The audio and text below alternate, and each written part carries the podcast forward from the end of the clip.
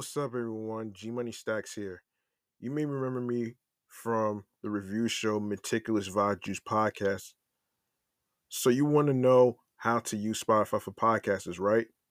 I'm here to talk to you at home about Spotify for podcasters. Why are you wasting and struggling with your money on a hosting site to promote your show with limited storages? Forget about it. Let me tell you about it. If you are a current Anchor user, don't worry about the changes. Everything will be the same with added new features. Spotify for Podcasters, is formerly known as Anchor, is a free hosting site and phone app that gives you old and new creation tools.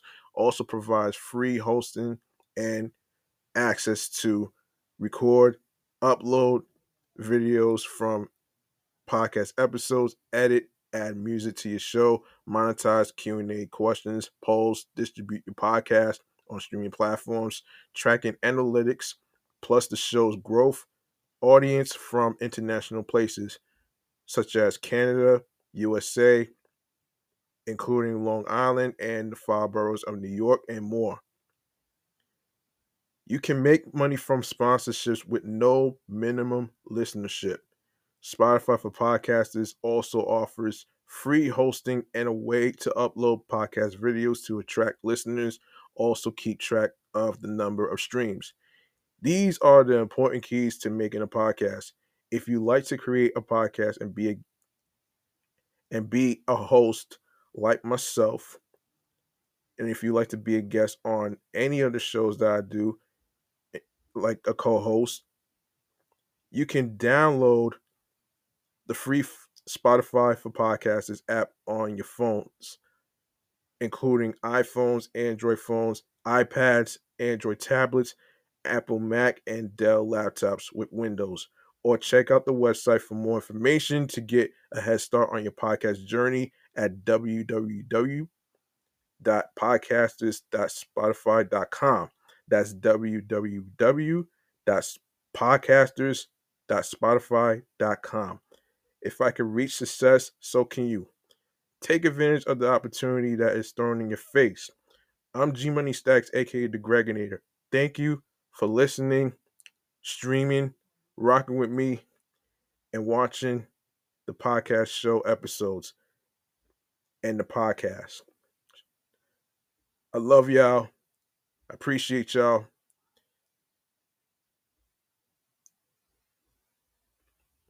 And thank you. Don't let anybody stop you on your goals and dreams. What are you waiting for? Get started on your podcast journey. Let's go.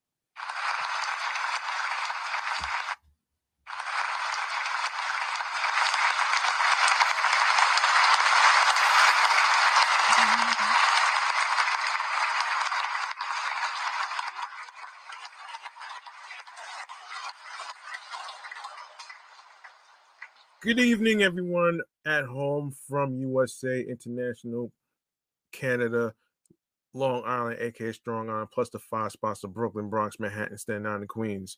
This is your man, G Money Stacks, aka the Gregonator, YouTuber, host with the most, the man who holds the back doors of the Q5 and N24 buses. Unstoppable independent podcaster, misunderstood lonely nomad, and Queens, New York native of Laurelton, Queens, New York. And yes, you are rocking with the 121st episode of Meticulous Vibe Juice Podcast, the review show. Live and direct from StreamYard and YouTube, and alongside of the podcast show page on Instagram live. Be sure to turn on your notifications so you can know when I'll be on Instagram live on on the podcast show page. And I hope y'all had a I hope y'all had um a great Veterans Day weekend. I'm sorry for um delaying the episode and the future ones coming up. Um um some things came up which I'm not going to get into so so in the meantime why don't you go ahead and grab the subscribe button for me on the YouTube channel page of Meticulous Vibe Juice Podcast. And and of course, be sure to be sure to turn on the notifications and alerts so you can be reminded of when each episode recording will be on will be will be starting with the date, day, month, and time on the air via live stream. Leave a like and a comment along with the episodes with the review topics being discussed. Of course, stay tuned for more video content, upcoming episodes, and previous episodes in case you miss any of them. Don't worry. Um, there's more live videos on the YouTube channel podcast show page for you to catch up on. And and of course, you can listen, stream, watch the episodes, download the episodes, and you can also add the podcast to your playlist so you can know when each episode is going to be dropping. All right. Whether you have Spotify for podcasters, Spotify, Amazon Music, whether you have Castbox FM, Amazon Music, iHeartRadio, YouTube, and whatever apps you downloaded onto your phones to get your podcast. All right. So, of course, tell a friend to another friend, and I'll handle the rest where you can actually, um, you know, know where you can listen, stream, and watch these episodes in case you miss any of them at the end of this show podcast recording. All right, so um today's episode today's episode we're to be reviewing some um classic movies and stuff and today's and today's title is you know we definitely own the Nights. So we're to be to be going over boogie nights we own the night long kiss good night and of course of course, we got some music stuff to talk about. And of course, we got some video game updates of when each game is going to be coming out and some and some stories behind it too. Um so let's start off with um let's start off with um a little thing that I like to call hold on a second. Hold on one second. Yes, let's start off with a little thing called Music Kool Aid. All right. We're going to get into this right now. But, but wait a second.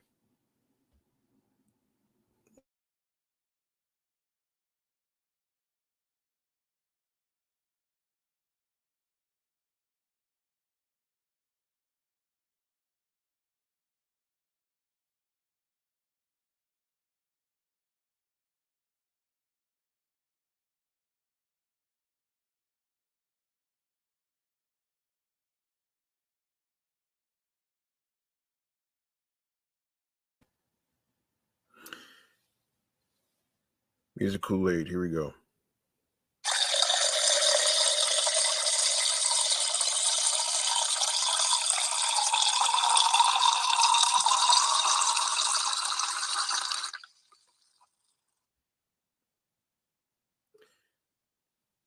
All right. A first um first story. This is a ba- this is basically hip hop history right there. Um I'm going over some hip hop history and this involves Wu-Tang Clan.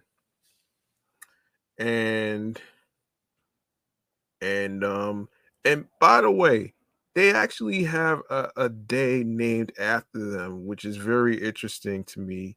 And I'm actually going to really um, talk about it on my other podcast show, um, off the Meet Red Chains New York Avenue podcast in the future episode. But I just wanted to just wanted to say this um, because of the amount of success that they have in their in their careers and everything. So speaking of which, um, so speaking of which, so on June 3rd, 1997, um, the witty, unpredictable talent and natural game gave the world a double dose of the of their killer bee stings when they dropped the Wu Tang Forever double CD LP, which was 26 years ago.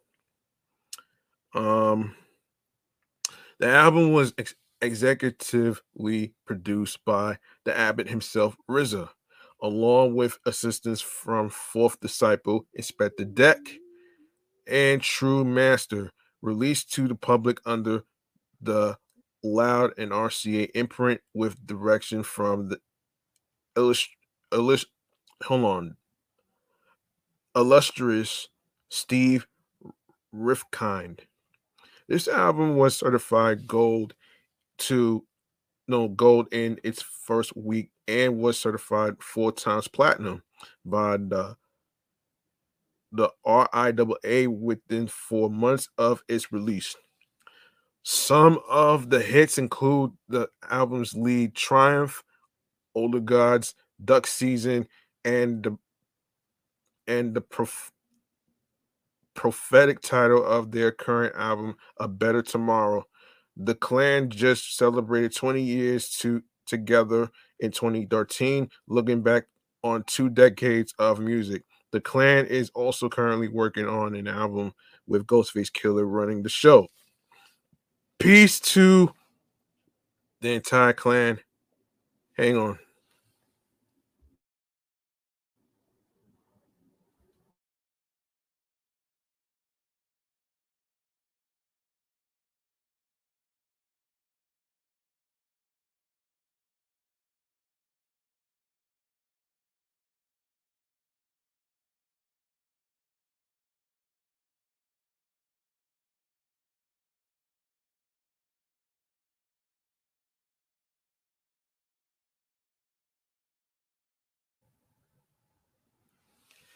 Peace to the entire clan for giving us such a monumental project without the assistance of radio and video play, which is the mark of true artistry. Salute to RZA, Divine, Power, Steve, Rifkind, and everyone who helped make this album a timeless classic. Wow. Very, very, very interesting here. Very interesting. Um yeah. So congratulations to Wu Tang Clan, especially getting a street named after them, the, the Wu Tang Way, something like that. I'm not sh- well, yeah. Um, yeah. All right, so let's get into let's get into the movies that we're about to go over. In our segment right here, hang on a second. Hang on a second. Hang on a second. The segment that we're going to go to next is. Give me a second. Yes, this is the Chillax Man Cave Popcorn Lounge segment. Um, so the first movie we're going to be going over is Boogie Nights. So let's get into it right here, right now. Hang on one second.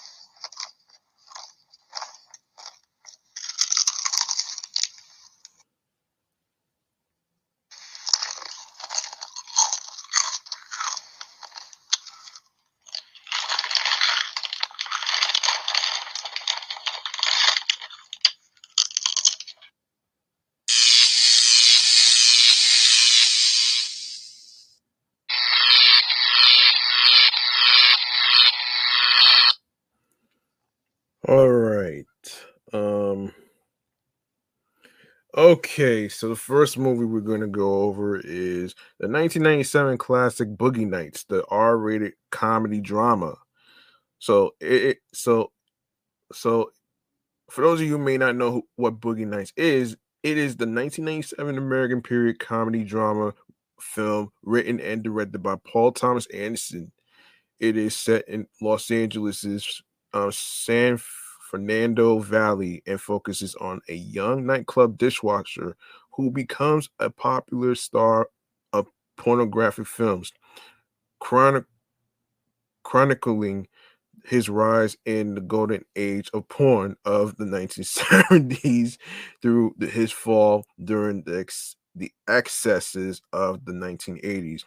The film is an expansion of Anderson's mockumentary short film,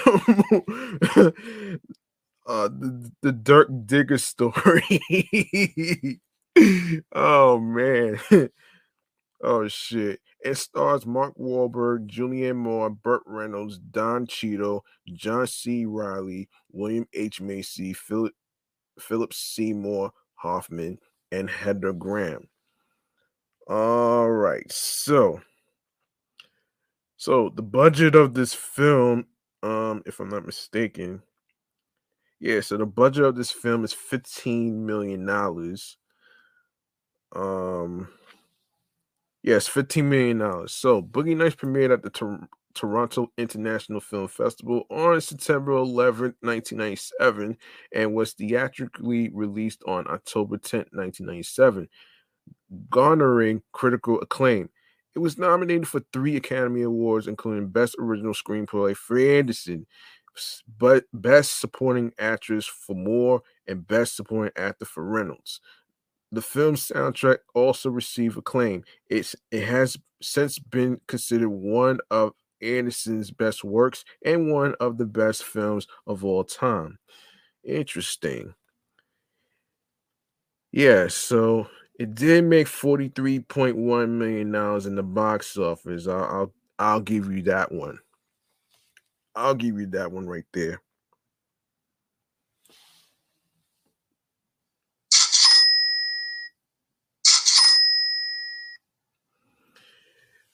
All right. Um all right, let's go to the reception. Actually, actually, while I'm at it, actually, while I'm at it though, um, while I'm at it, yeah, yeah, yeah. So, yeah, so there is a soundtrack to. Hang on a second. Hang on a second. So I didn't even know there was. Are you really? Wait, wait, wait, wait, wait, wait, wait. Okay, so there's a motion um picture soundtrack to Boogie Nights, of course. So eh, there's some um performers actually, and um so this includes intro, Feel the Feel the Heat, Reilly and Mark Wahlberg. Best of My Love by The Emotions, Jungle Fever, um, Shaka Shaka Chaz. oh man. Brand new key, um, Melanie Safka, Spill the Wine, Eric Burdon, and War. Gotta give it up. Part one, Marvin, late great Marvin Gaye. Um, Machine Gun, Commod- the Commodores, Magnet and Steel, Walter Egan. Ain't no stopping us now. McFadden and Whitehead. oh man. Sister um Christian, Night Ranger, Living Thing, Elect Electric Light Orchestra. God only knows the Beach Boys. Um, the Big Top um, um, theme from Boogie Nights by Penn. Wait, Michael Penn, um, Patrick Warren. Wow. Wow. Um, and there's wow. Where there's so there's so many. Hold on a second. Hold on a second. So there's uh wait a second, wait a second, wait a second. Boogie Nights Volume 2 track listing. Um Mama told me not not to not to Randy Newman come. Three Dog Night. oh shit. um fooled fooled around and felt Evan Bishop in love. Elvin Bishop by Elvin Bishop. oh shit.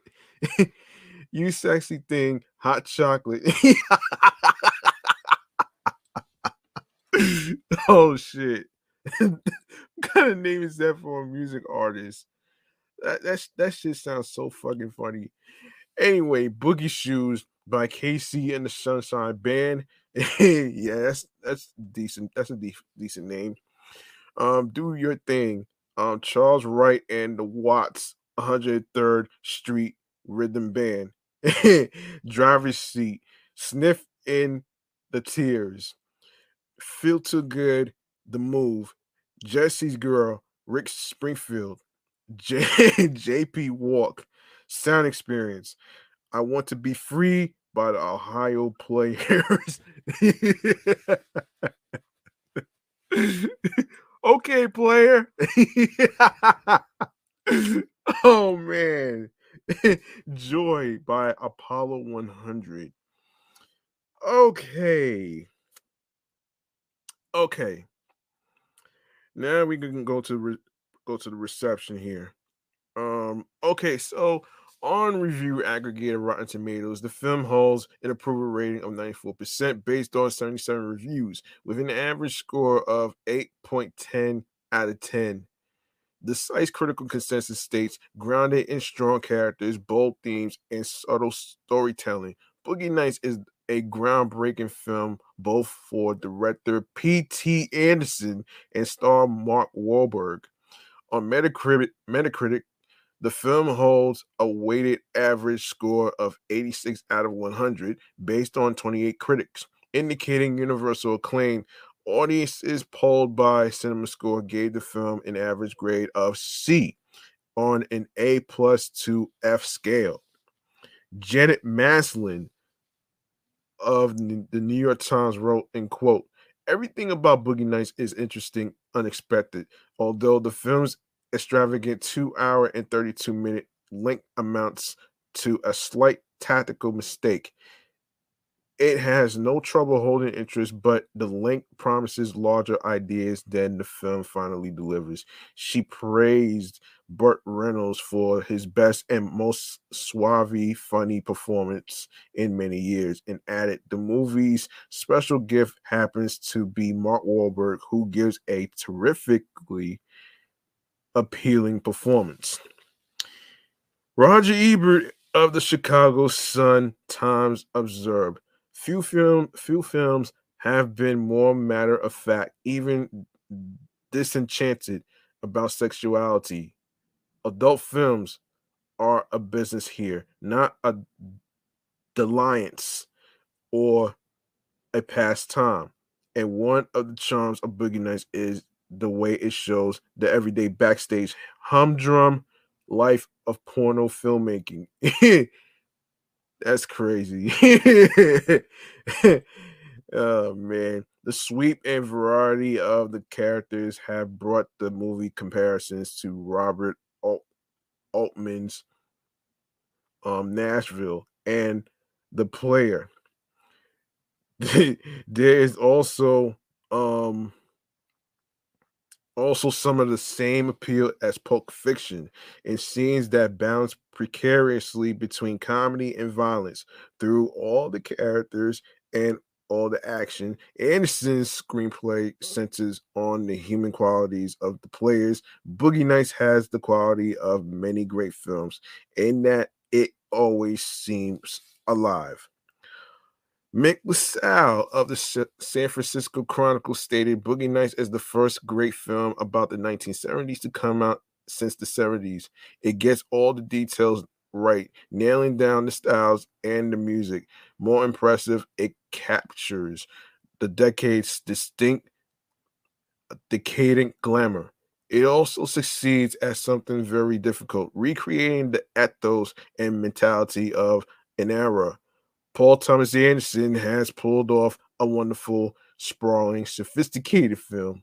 With Boogie Nights, we know we're not just watching episodes from Des- Desperate Lives, but a, pa- a, a panorama of recent social history rendered in bold, exuberant colors. Kenneth Turan of the Los Angeles Times called it a startling film, but not for the obvious reasons. Yes, its decision to focus on the pornography business in the mm. San Fran- Fernando Valley in the 1970s and 1980s is nervousness itself, but more impressive is the film's sureness of touch, its ability to be empathetic, non judgmental, and gently satirical to understand what is going on beneath the surface of this raunchy Nashville esque universe and to definitely relate it related to our own. Perhaps the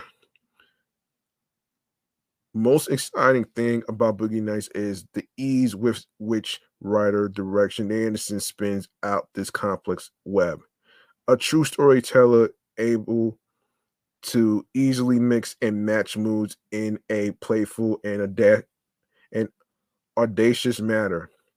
He is a filmmaker definitely worth watching both now and and in the future.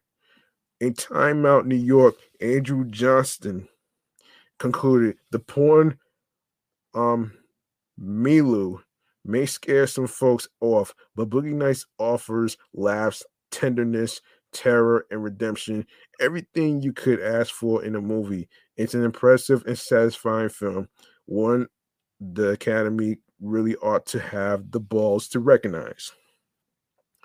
Peter Travers of Rolling Stone said this chunk of movie dynamite is detonated by Mark Wahlberg, who grabs a breakout role and runs with it.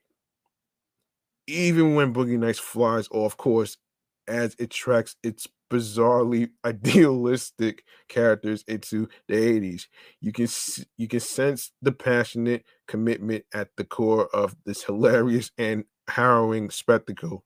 For this credit, Paul Thomas Anderson, who scores a personal triumph by finding glints of rude life in the ashes that remained after Watergate. For all the unbridled sex, what is significant, timely, and finally hopeful about Boogie Nights is the way Anderson proves that a movie can be mercif- mercilessly honest, and mercifully humane at the same time. Gene Siskel of Chicago Tribune called it beautifully made and praised the performances. Cohen Reynolds absolutely centered and in control of his emotions, and saying Wahlberg couldn't be better. However, he moderated his praise by saying the early rave reviews accorded this film this film suggests a significance that I, however, did not encounter. Showbiz stories are all pretty much the same ambition, stardom, drugs, this disillusionment. Add the home video revolution to this mix and curiosity about the size of the boy wonders equipment. Throw in a few topical references like the soft drink Fresca, and you have the bare bones of the story. oh shit. oh man. He gave the film three and a half stars out of a possible four. Wahlberg would later regret doing the film, saying, I've made some poor choices in the past. Well, nobody's perfect. You know, you know what I'm saying? Nobody's perfect, man. Like, you know, you, you don't listen. As human beings, you know, you never you never want to let your mistakes define you and who you are. All right.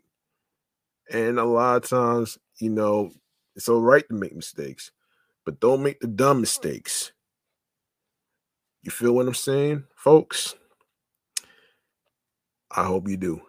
All right, now we go to the accolades. So, um, Burt Reynolds got a nomination for Best Supporting Actor for the Academy Awards. Julianne Moore got a nomination for Best Supporting Actress. And um and also with a nomination, Paul Thomas Anderson got a nomination for Best Screenplay written directly for the screen. Now we go to now we go to Artios Awards. Never heard of it. Um, Christine Sheaks won that award for outstanding achievement in feature film casting comedy. And the Boston Society of Film Critics Awards, Burt Reynolds was in second place for Best Supporting Actor. And of course, um, Paul Thomas Anderson, also for Hard Eight, won for Best New Filmmaker. And of course, um, and of course, the British Independent Film Awards. So, um, so the movie won for Best Foreign Independent Film English Language. Burt Reynolds got a nomination for Best Actor in a Supporting Role for the British Academy Award, Academy Film Awards. Excuse me. Um, Paul Thomas Anderson got a nomination for Best Original Screenplay. And now we go to the Chicago Film Critics Association Awards. um, Paul Thomas Anderson got a nomination for, for Best Director. Burt Reynolds won for Best Supporting Actor. Um, Julian Julianne Moore got a nomination for Best Supporting Actress, and also and also um Best Supporting and also a nomination for Best Supporting Actress for the the Chlotrudis Awards. I don't know. I'm not familiar. Never heard of it, but anyway, um, um, yes. So and um, of course, obviously, the Critics' Choice Award. Um, the movie got a nomination. Boogie Nights got a uh, Boogie Nights got a nomination for Best Picture.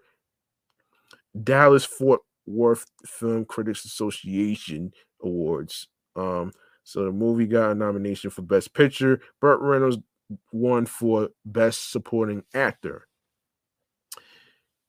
Paul Thomas Anderson got um, a nomination for the Screen International Award for European Film Awards. Julianne Moore won for Best Supporting Actress for the Florida Film Critics Circle Awards. And of course, um, and the movie won for Best Cast. And Burt Reynolds won for Best Supporting Actor Motion Picture for the Golden Globe Awards. Um, Julianne Moore got a nomination for Best Supporting Actress Motion Picture.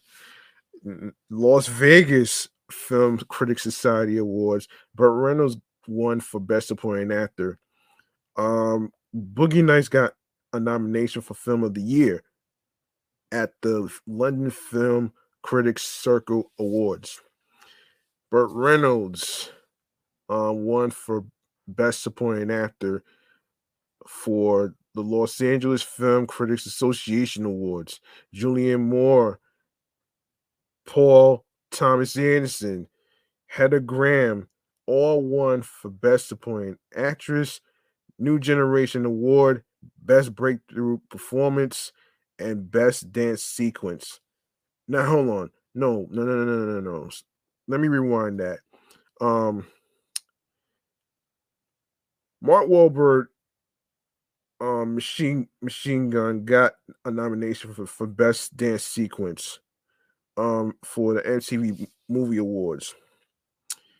Um Boogie Nights was in seventh place for the National Board of Review Awards, and of course, third place for best film.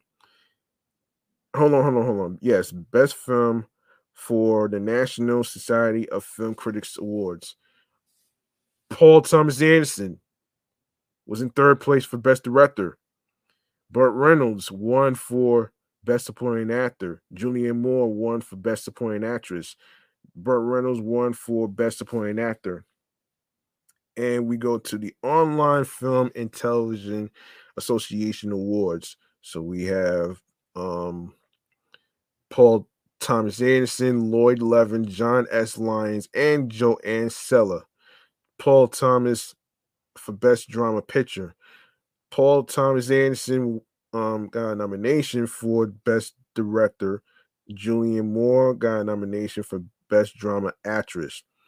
Um, Burt Reynolds, um, Julianne Moore, all won for Best Supporting Actor and Best Supporting Actress. Um, so Paul Thomas Anderson got a nomination for Best Original Screenplay. Mark Bridges got a nomination for Best Costume Design. Um, Dylan Tichenor got a nomination for Best Film Editing. Um, Bob Ziembicki got a nomination. And Sandy Struth both got a nomination for Best Production Design. Um, and of course, Best Assemble. The film got um nomination for Best Ensemble. Um, and the movie got inducted into the Hall, the Motion Picture Hall of Fame. Yes, so Paul Thomas Anderson got a nomination for Best Director for the Online Film Critics Society Awards. Burt, Burt Reynolds got a, got um won the award for Best Supporting Actor. Excuse me, um, and um, and of course, um, hang on one second.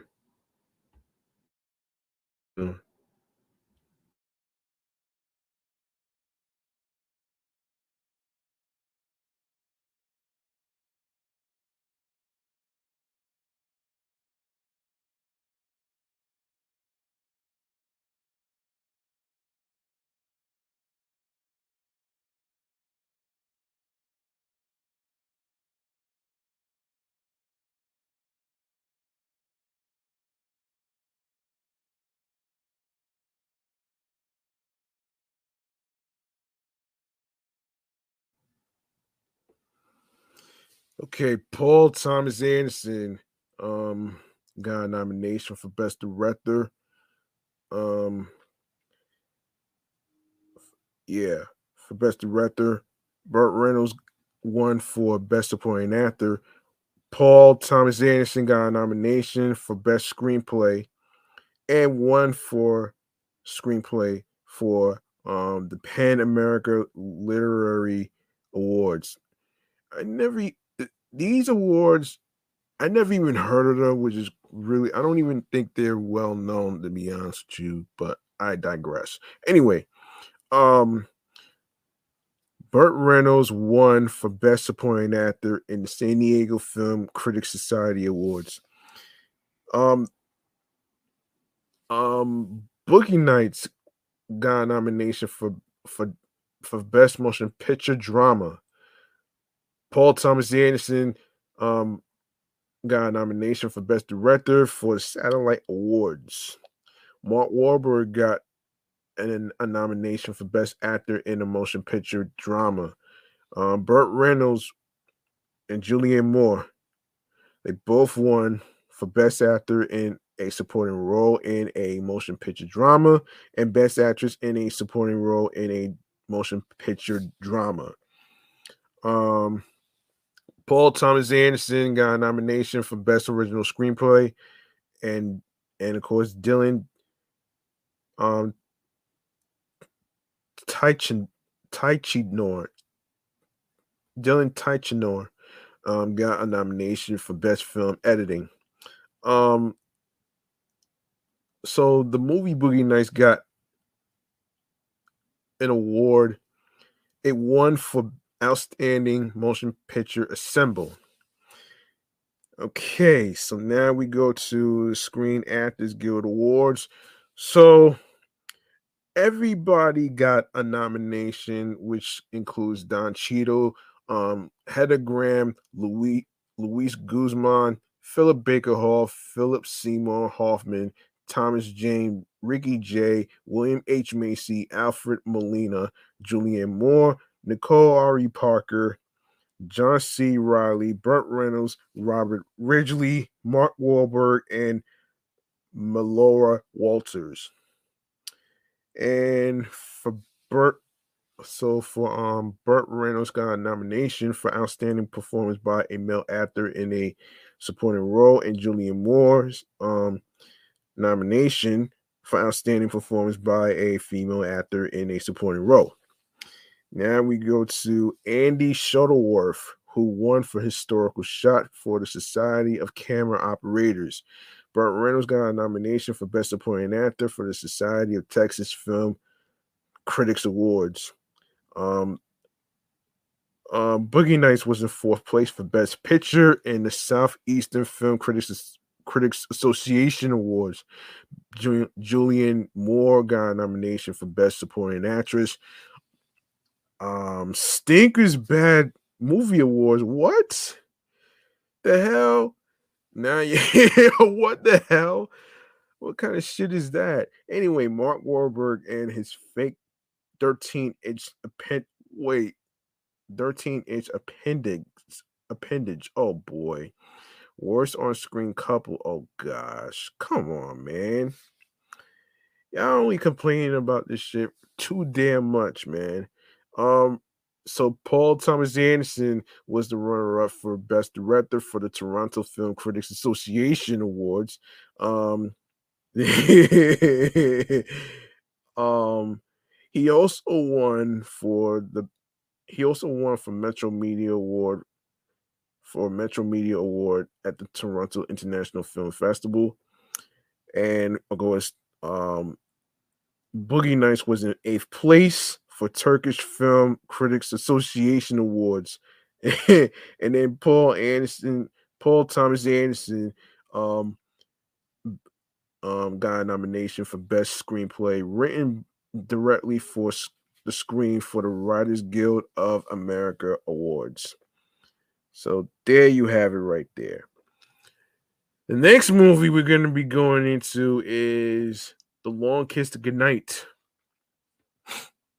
Yes, another another rated R movie to go over is The Long Kiss Goodnight, which is a 1996 American action thriller film co-produced and directed by Renny Harlin and produced by Shane Black and Stephanie Austin, with screenplay written by Black. what kind of name is that? oh shit. Oh man. Oh shit. Anyway. Oh no no no no no no no no no hold on hold on hold on. I'm sorry. Um yeah shit yeah produced by Shane Black and Stephanie Austin. The screenplay written by Black. Well, I don't know. It stars Geena Davis, Samuel Jackson, who you may know from Pulp Fiction and other movies, Tom Amandes, Yvonne Zima, Brian Cox, Patrick Malahide, Craig um, and David Morse. So the story follows an amnesiac school teacher who sets out to recover her identity with the help of a private detective, um, played by Jackson, when they discover a dark conspiracy. Oh shit. Oh shit. I don't like the sound. That sounds pretty scary. I don't like the sound of that.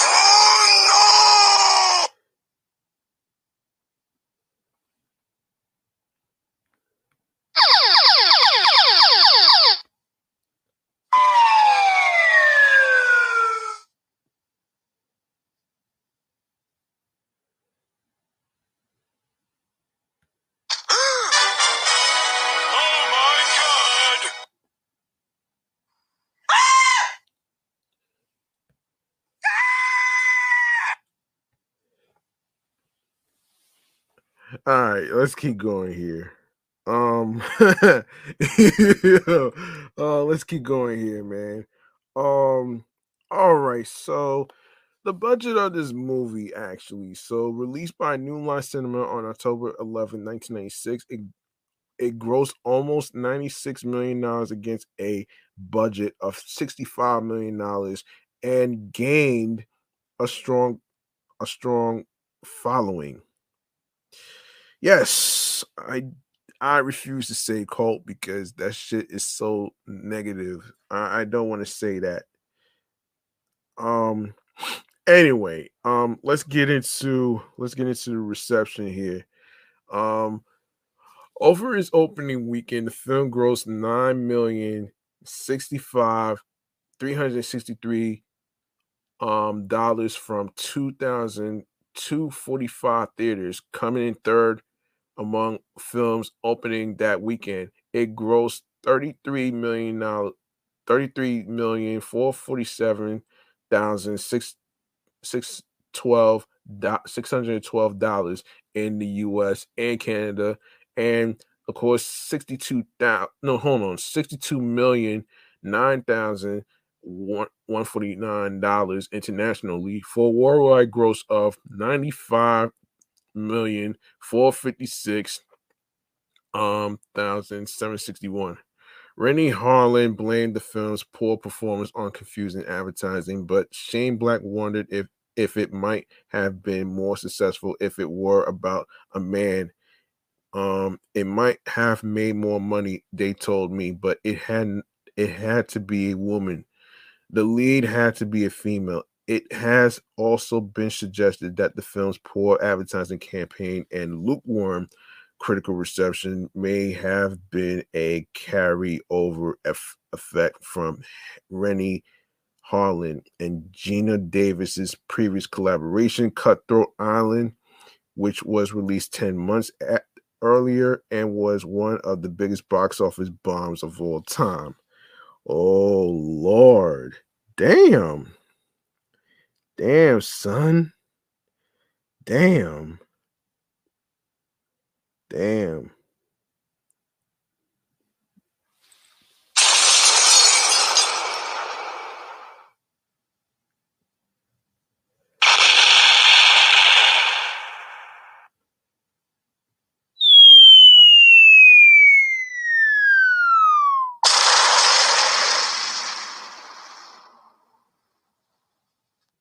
Wow.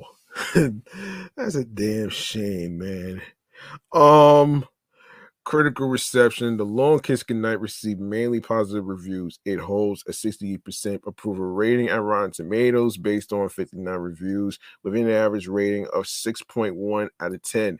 The site's the site's um consensus states in quote smart sharp-witted and fueled by enjoyably over-the-top action the long kiss goodnight makes up and impact what it lacks in consistent aim on Metacritic, the film has a score of 44 out of 100 based on reviews from 20 critics, indicating mixed or average reviews. Audiences polled by Cinema Score gave the film a median grade of A minus on an A plus um, to F scale. Damn. Christine James from Box Office gave it three and a half out of five stars, calling it a lot of fun, but believing that there were some weaknesses in the script. Roger Ebert gave it two and a half out of four stars, stating, I admired it as an example of craftsmanship, but what a lot of time and money to spend on something of no real substance.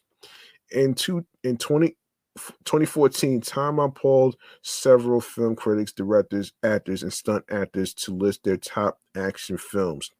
And The Long Kiss Goodnight placed 82nd on the list. Damn. Oh, damn, son. Um, in retrospect, Geena Davis said, I love the I love the movie. My character might be my favorite role. It's a close call between Thelma and that one, well, apparently Thelma and Louise, of course, never saw that movie anyway. But anywho, anyway, that movie came out great and got good, got some good reception, but it didn't soar to heights. Let's say, perhaps as we wanted it to. Samuel Jackson stated that The Long Kiss Goodnight was his favorite movie to watch that he was in. Of all the films he made, Renny Harlin said The Long Kiss Goodnight was his favorite. End quote. It is definitely for me, it's just very simple. It's a a movie that had a really good screenplay, which meant that I was able to get really good actors. It's always challenging to make a movie, but it sure makes it easier when you have a good screenplay like in that one when you have characters that are complex and you have good drama and have some humor and some good action, you kind of have all the ingredients. When you have that, you don't even need some crazy special effects. You just need to let the characters do their thing. It was a great experience. Hold on, I didn't even know they had a sequel to this shit. I didn't know they had a sequel to this shit though, man. Um, no, there was no sequel. Unfortunately, there was no sequel. Um, there was no sequel, unfortunately. So, uh, let's see. There was no sequel, unfortunately. Um, all right, so let's get into We Own the Night. I remember watch. I think I remember watching this movie that came out years ago. I think I did, but let me just go over it. Anyway, so another rated R movie, We Own the Night, is a 2007 American action thriller film directed and written by James Gray, co-produced by and starring uh, Joaquin Phoenix, who plays the Joker, of course, and Mark Wahlberg, and co-starring Eva Mendes and Robert Duvall. Um, that movie came out while I was in my first year of college, actually, which is kind of interesting, though. But anyway, and it's it is the third film directed by Gray and second to feature Phoenix and Wahlberg together. The first being 2000's The Yards. Uh, the title comes from the motto of the NYPD Street Street Crimes Unit, which disbanded in 2002. Man, so all right, so with its budget, the budget was between 21 to $28 million.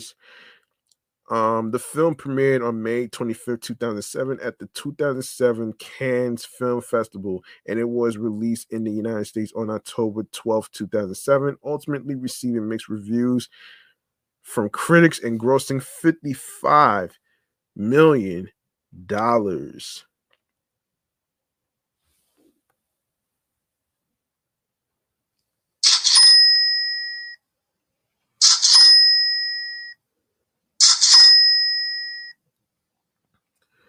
Um, let's see. Let's see. Hold on.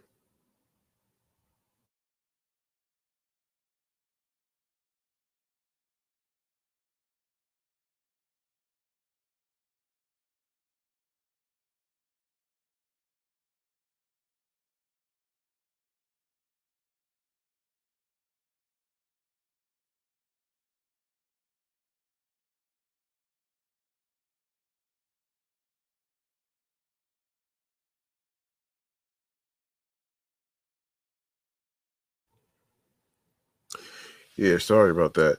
Um, all right, let's go to let's go to the reception here, man.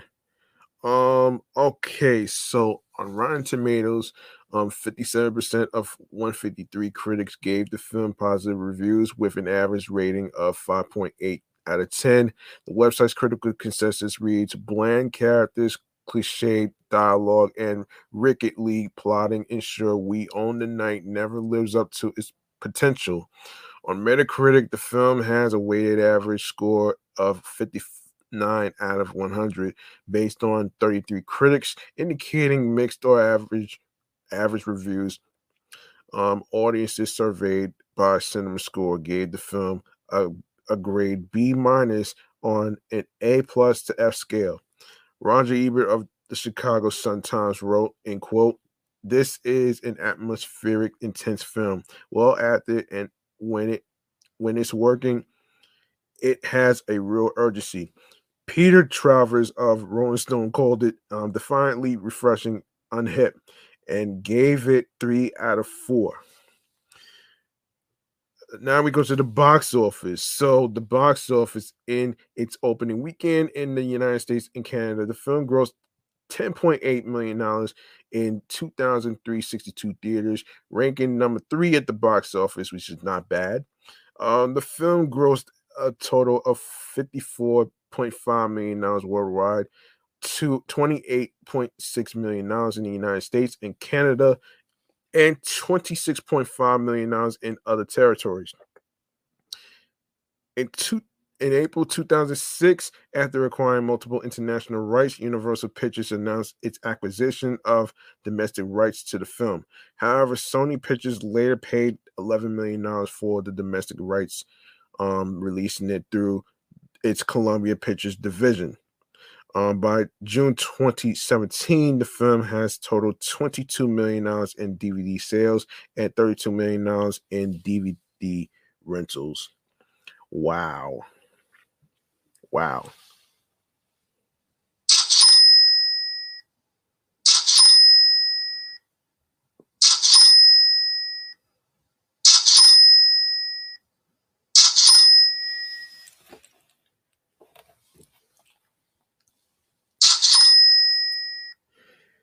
Okay, you know, I want to say something about this whole whole thing with um with the uh with some of the film critics and stuff, um, as far as like, you know, the Rotten Tomatoes and all the other stuff. Look, I know there's a few people, I know there's a few people that's been that's been, you know, complaining about these film critics giving certain movies a harsh um review. And and for the most part, I mean, look, there is you got like sometimes you have to differentiate the difference between um between um a fact versus an alternative fact um which is basically an opinion i mean a lot of times people get affected by you know opinions of a certain movie that's been made or whatever case scenario may be and um you know, there's some people who there's some critics that's like, you know, biased. And sometimes people have a problem with um biased critics and stuff. But you know what? I look at it at at both sides actually. You know, film critics, yeah, they may be old as shit. They may be old as shit. So, um, but there's some film critics that's like, you know, younger than old folks. Um, you know what I'm saying? And I kind of feel like sometimes, you know, we get caught up with um the expectations of what critics think. And you know, people have to see not too many people are gonna listen to Rotten Tomatoes and um and Metacritic. Um, because a lot of times their numbers is their numbers are not always accurate.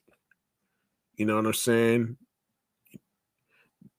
They're not always accurate. So, you know, so you know, a lot of times, you know, when people do reviews, sometimes the numbers sometimes the numbers are lie versus the ones that do. So so, you know, you know, just you know, see whatever movie you like that you prefer.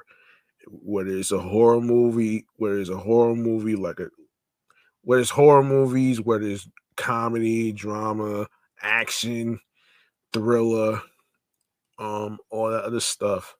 So, you know, that shouldn't really that shouldn't really well, you know, that shouldn't really stop you from watching a movie and you know there's a few people that's going to shit on certain movies and all that other stuff right and and you know certain people shit on a movie that they never seen based on their predictions or whatever you know what i'm saying sometimes your predictions could be wrong too um you know what i'm saying um I just wanted to actually put it out there.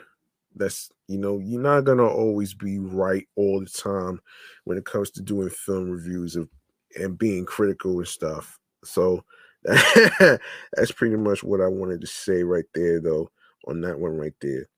So you know, do whatever you want, enjoy the enjoy the movies and stuff, and and on other stuff. So, and you know, movie theaters are going to be around for a long time though man eh, someone spread a rumor saying that the movies the movie industry the movie industry of theaters is going to be dying but it's still around man like like whoever's doing that shit needs to cut it out right now man like seriously man cut that shit out man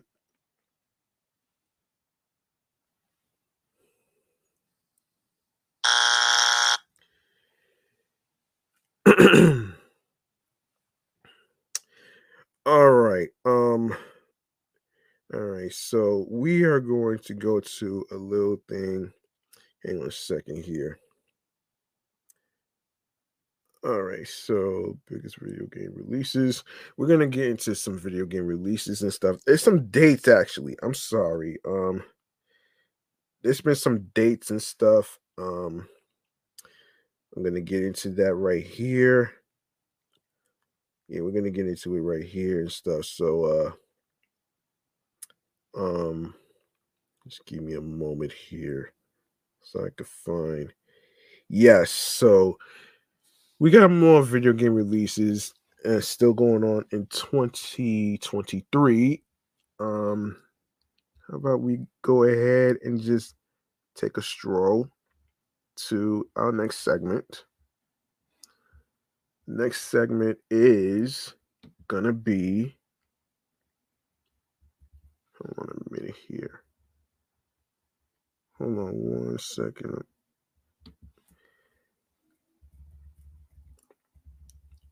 So we're gonna get into the video games chamber. All right, we're gonna get into it right here, right now. Um, let me set up where where we at right now since we in November since we in November. I'm sorry if I ain't covered the one in October. Um, I'm gonna go over the ones in October. So Yeah, I'm gonna go over the ones in October. So um, let me just start there. All right. So here we go. The video game chamber. The video games chamber. All right. All right. Um. All right. Um. I'm, one second.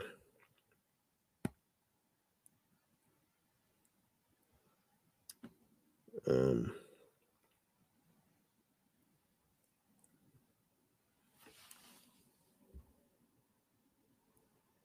One sec.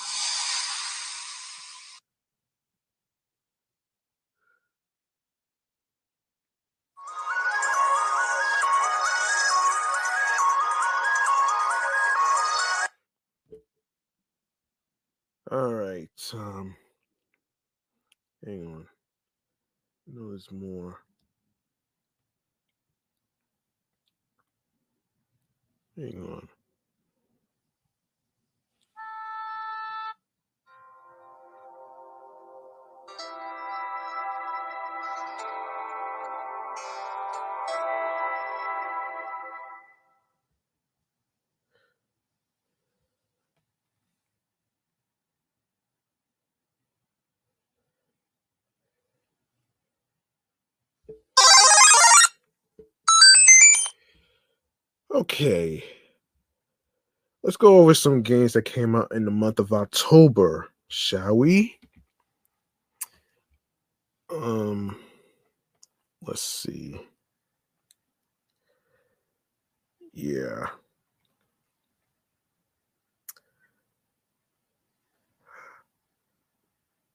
All right.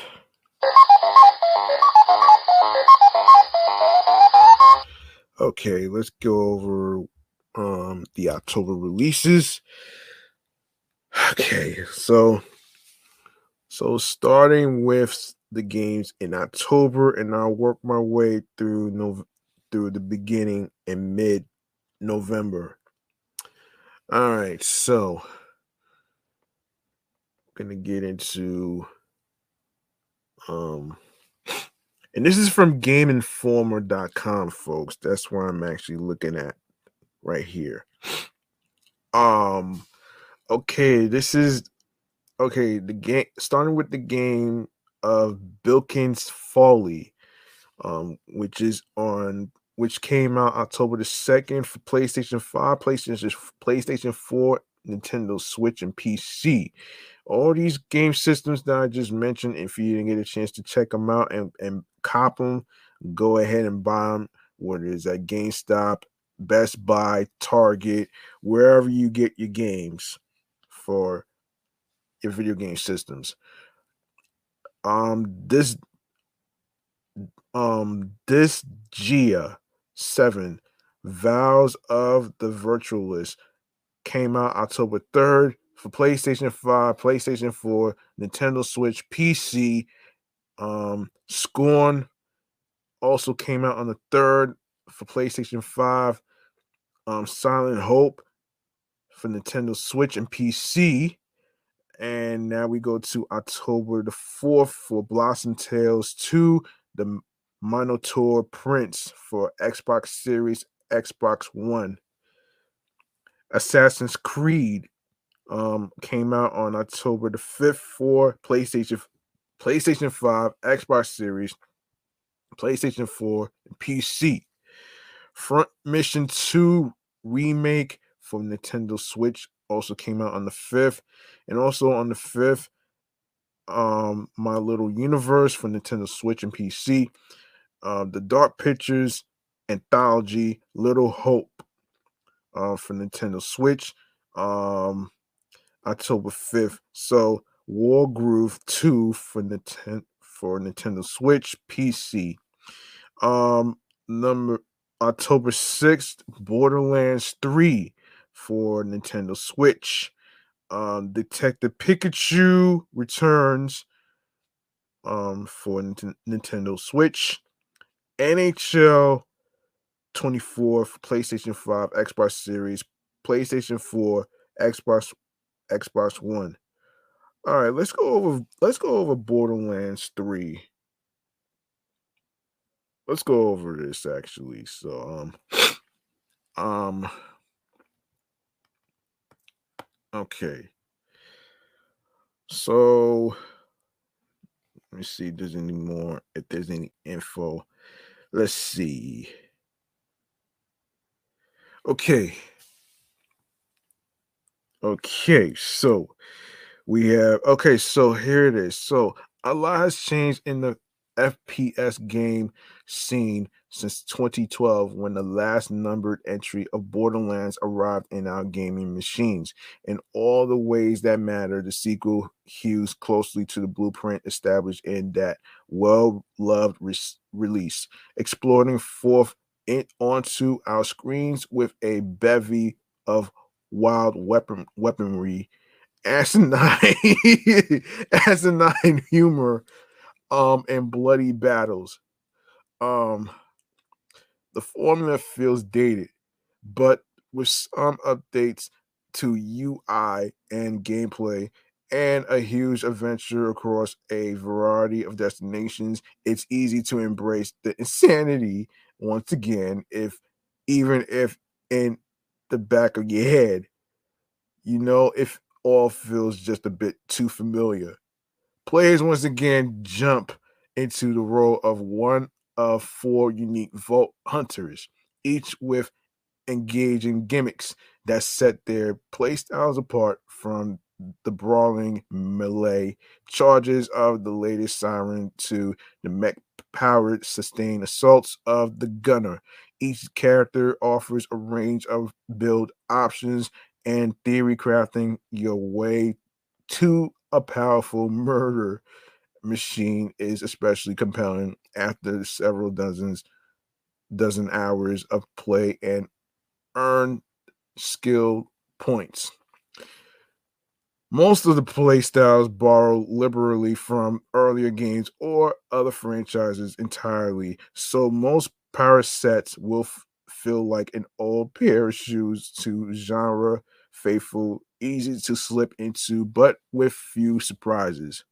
Uh, across an especially lengthy campaign, Borderlands 3 skewers internet and corporate culture in equal measures, sat- satirizing the inherent narcissism and selfishness of both with the series trademark sophomore sophomoric wit. The humor is certainly hit and miss, but the writers seem to have adopted the philosophy that you miss 100% of the shots you don't take. The chatter is nearly constant. Storytelling feels more epic this time as the heroes jet between planets. Previous games in the franchise have sometimes felt too tied to a particular environment, and this new installment combats that that stale sensation with several well realized locals from an idyllic monastery to a corporate mega city. The variety is a welcome diversion and keeps the visual palette pleasing. Guns are once again the real stars of the show with an unreal assortment of firearms that feature just a just as much gameplay variety as visual uniqueness. Um, I enjoy the varied option at hand, and the solid gunplay um, across the board ensures engagement for many hours.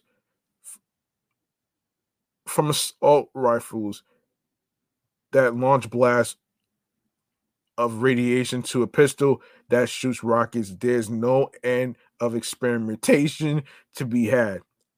If anything, the plethora of options can feel overwhelming and sh- slow down the otherwise frenzied pace of play as you simply try to figure out what is worth keeping or selling a problem exas- exasperated by cumbersome inv- inventory management and too few sell spots.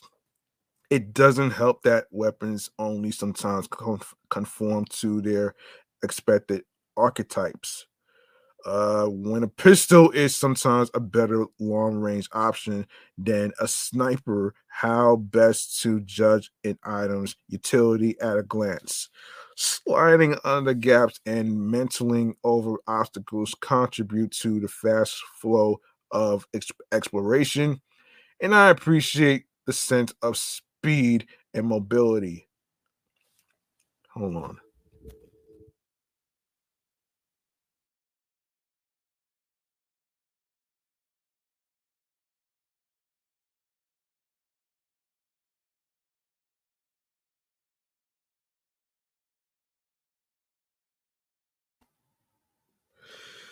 Okay, um, mobility. Where was I? Okay. Yes, so combat is fren- frenetic but simplistic, especially in the early hours as waves of enemies spawn repeatedly to be mowed down. Later hours offer more interesting mixes of foes, but suffer from a different problem. Many bad guys are extreme bullet sponges, extending fights in a way that feels unnecessary in an already meaty campaign. oh shit. Meaty campaign um playthrough. Oh wow. meaty. oh shit. Oh my god, that's funny, man. That's funny.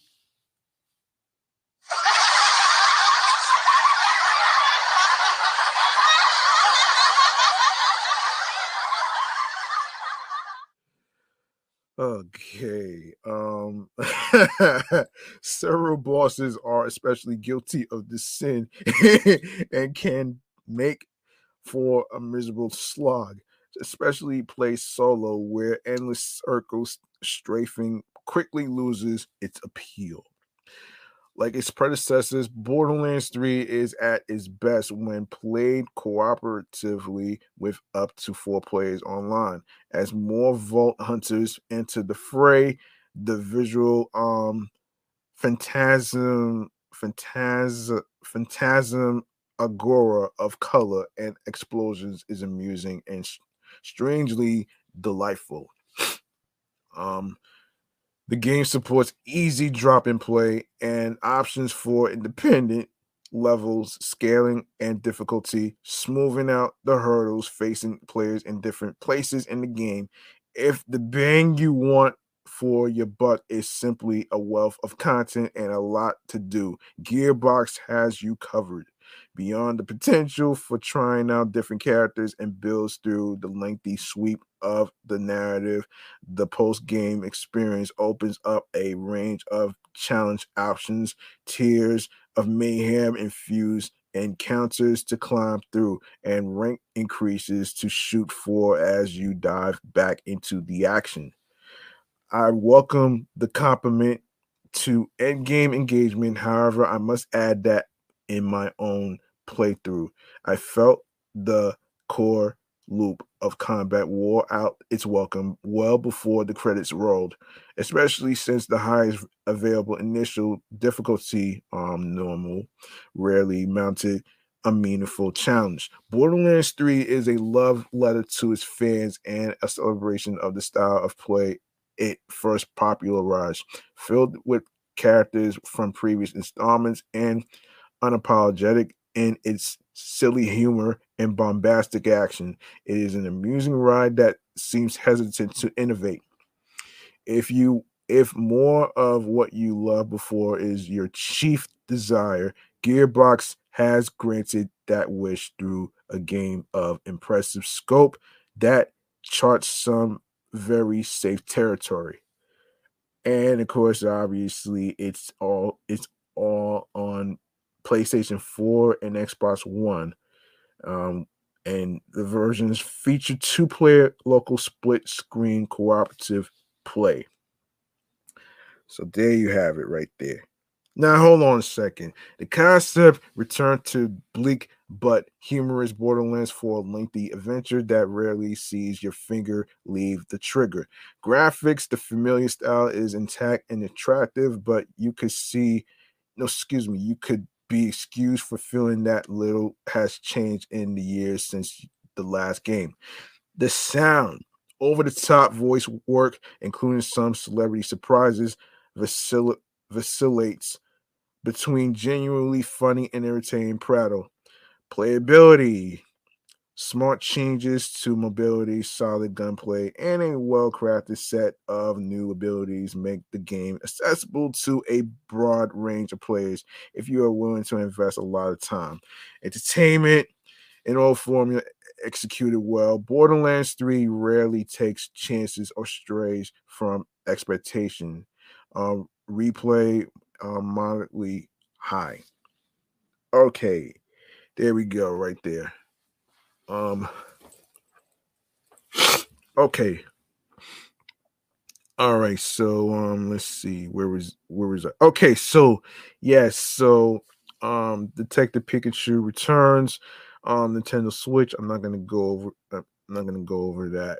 Um, and it, I already mentioned NHL 24, PlayStation 5, Xbox Series, PlayStation 4, and Xbox One. Okay. Forza Motorsport for Xbox um Series PC came out on October 10th. Ooh. Okay, let's take a look at this. Let's take a look at this. Yes, so it can be rare for a newer franchise to challenge a well established genre leader for the throne, but that's precisely what the Forza Motorsport series has done since its first entry in 2005. Excuse me. Um um since then the sim racing genre has featured dueling frontrunners with Gran Turismo and Forza Motorsport taking turns in the lead. The latest entry, simply titled Forza Motorsport, takes a back to bases approach to keep pace with its chief rival. Speeding around the track has never felt better.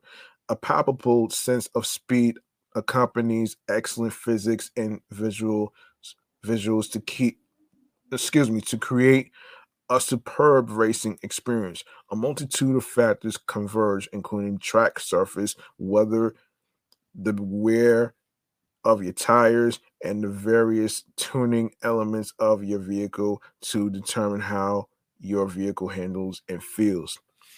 In the hundreds of laps I drove, I can't remember any instance when I skidded off the track or allowed an opponent to overtake me where I didn't immediately understand what I did wrong. However, a, pl- a penalty system meant to discourage cutting corners or ramming opponents is less spelled out. One intentionally caused crash yielded no penal- penalty.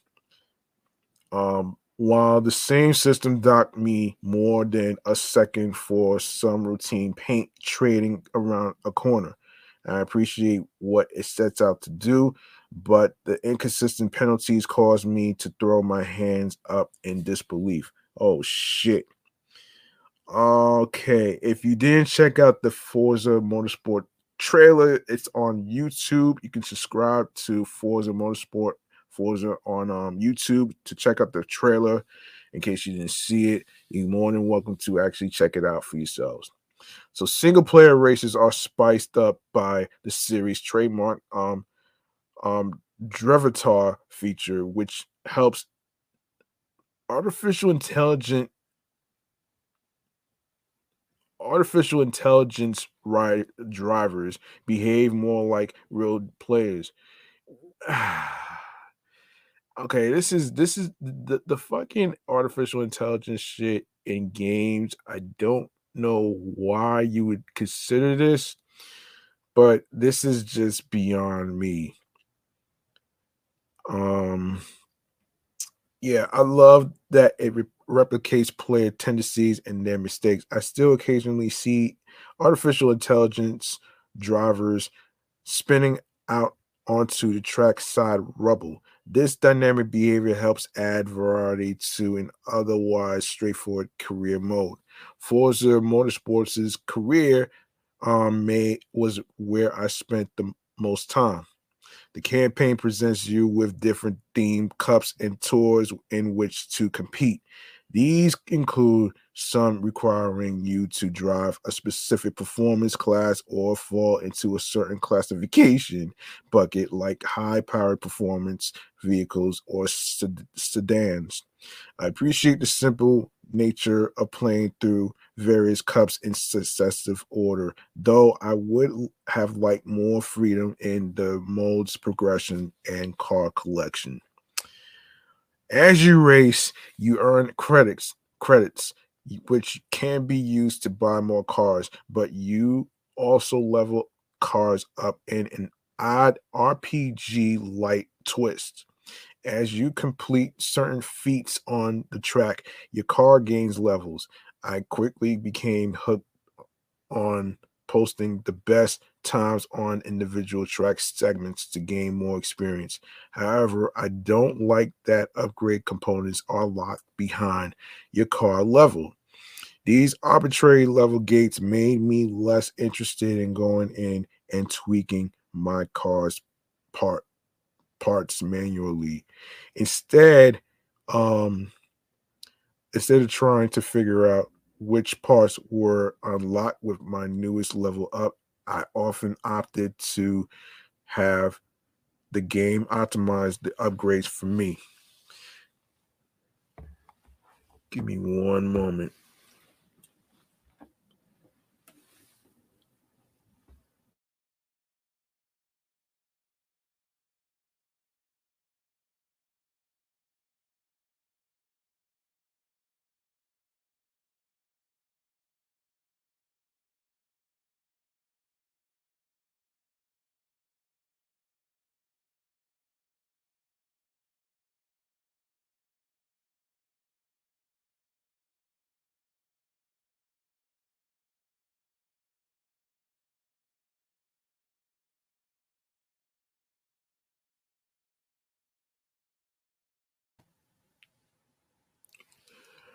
All right. Um.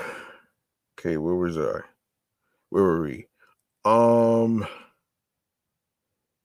Yes. So for those who want to compete against real people instead of their drivatars, Forza Motorsports, um, capable. Hold on. Yeah, capable um multiplayer um suite offers several eh, several avenues to take on racers from across the globe.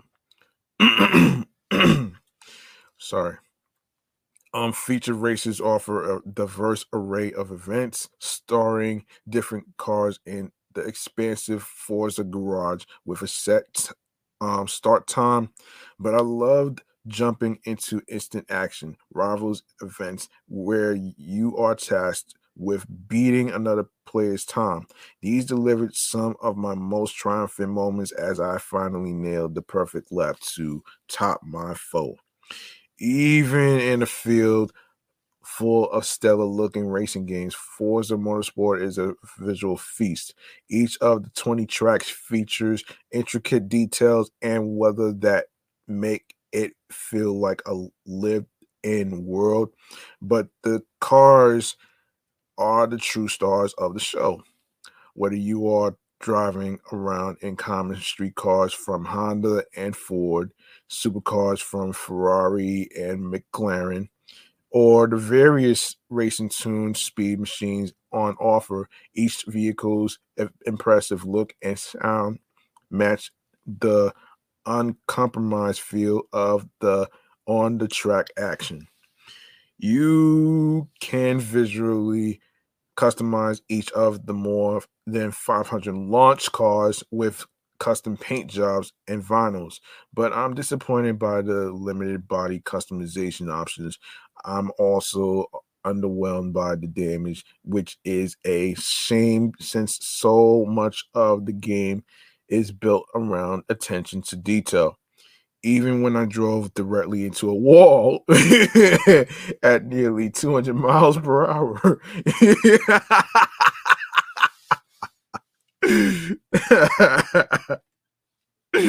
oh shit. Oh man, or got T-bone. oh shit. T-bone by a rival and rolled my car escaped with minor dings and dents. oh. oh man, that's that's really funny right there. oh shit. No matter how realistically the dirt accumulates around precise parts of a car over the course of a race, my immersion um broke each time I was in an accident. The lack of overt damage is particularly noticeable when I when you have the performance impact and damage setting from higher difficulties on and your car is struggling to stay on the road. But it looks like it was a little more than a fender bender. Forza Motorsport may not have the most in-depth career mode, but it executes nearly every aspect of the package exceptionally exception exceptionally well. Excuse me. Um, though, um, some of the progression and and dynamic visual elements fall short of the realism and the rest of the title um um, achieves Forza Motorsport. Um, currently vies for the pole position in the sim racer field. Okay, so um, yeah, so that's pretty much what that is right there, man. So that's yeah. Um, all right, so more games that came out on in October, um, which is um, let me see. Honkai Star Rail for PlayStation 5 also came out on October 10th. Um, also on the also um another another game that came out on the 10th of October, which is Little Gator game. Uh, PlayStation 5, Xbox Series, PlayStation 4, and Xbox One. Roblox, PlayStation 4, October the 10th. Um, Wild Card Football for PlayStation 5, Xbox Series, PlayStation 4, Xbox One, Nintendo Switch, and PC. Um, October the 11th, Total War Pharaoh for PC. Um, October 12th, Salt Sea Chronicles, PlayStation 5, Nintendo Switch, and PC. And of course, Lords of the Fallen um, um, came out October 13th for PlayStation 5, Xbox Series, and PC. Wizard with a Gun for PC October the 20 October 16th. Cyber Knights Flashpoint um, came out October 17th. Um, for PC, line no, excuse me, PC, Mac, Linux iOS, and Android. Mortal Kombat Onslaught um, came out for iOS and, and Android. Skull Island Rise of Kong for PlayStation also came out on the 17th. PlayStation 5, Xbox Series, PlayStation 4, Xbox One, Nintendo Switch, and PC. Sonic Superstars um, also came out on the 17th. Uh, for PlayStation 5, Xbox Series, PlayStation 4, Xbox One, Nintendo Switch, and PC. Let's go to the review for that one right there. Um, let me see. Hold on, let me see something. Okay, Sonic Superstars marks a step back to the Genesis era 2D platforming that put the series on the map and a leap forward by letting three more friends join the adventure, while the former largely succeeds in providing an enjoyable nostalgic experience. The latter fails to allow partners to have the same amount of fun. As either Sonic, Tails, Knuckles, or Amy, you you spin dash your way through a brand new batch of beautifully designed zones. From the twisting vines and lush greenery of Speed Jungle to the gilded architecture of the Golden Capital, Sonic Superstars pops with bright colors and whimsical designs for the new gallery of Badniks.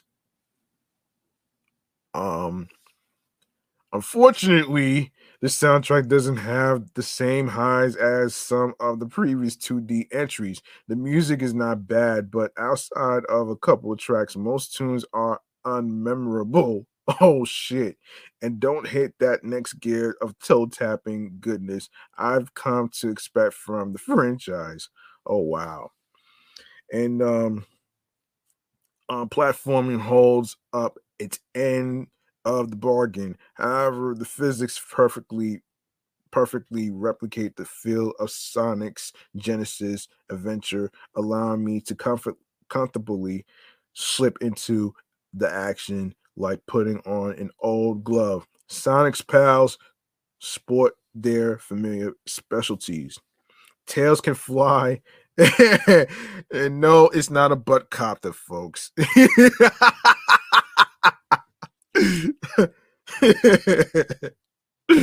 oh shit. And carry partners. Knuckles can climb walls and glide, and Amy sports an enemy slaying double jump. Each pulls their own weight, so the choice comes down to a matter of preference. Amy became my favorite besides Sonic himself. Um okay. Zones are large, multi tiered obstacle courses filled with deviously placed enemies, death traps, death traps, and new um, traversal gimmicks. If you haven't seen the trailer for um, Sonic Superstars, it's on YouTube. You can check that out for yourself.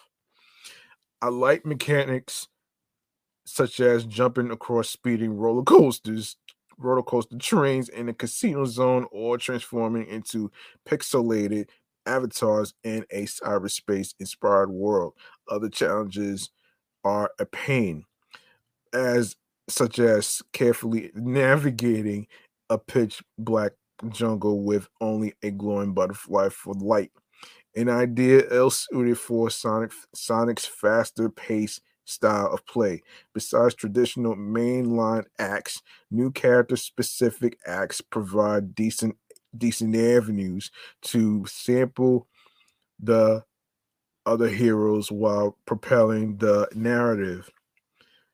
As a whole, levels do a good job of capturing the core fun of Sonic zipping through elaborate obstacles at breakneck speed um, while dodging hazards at the last second.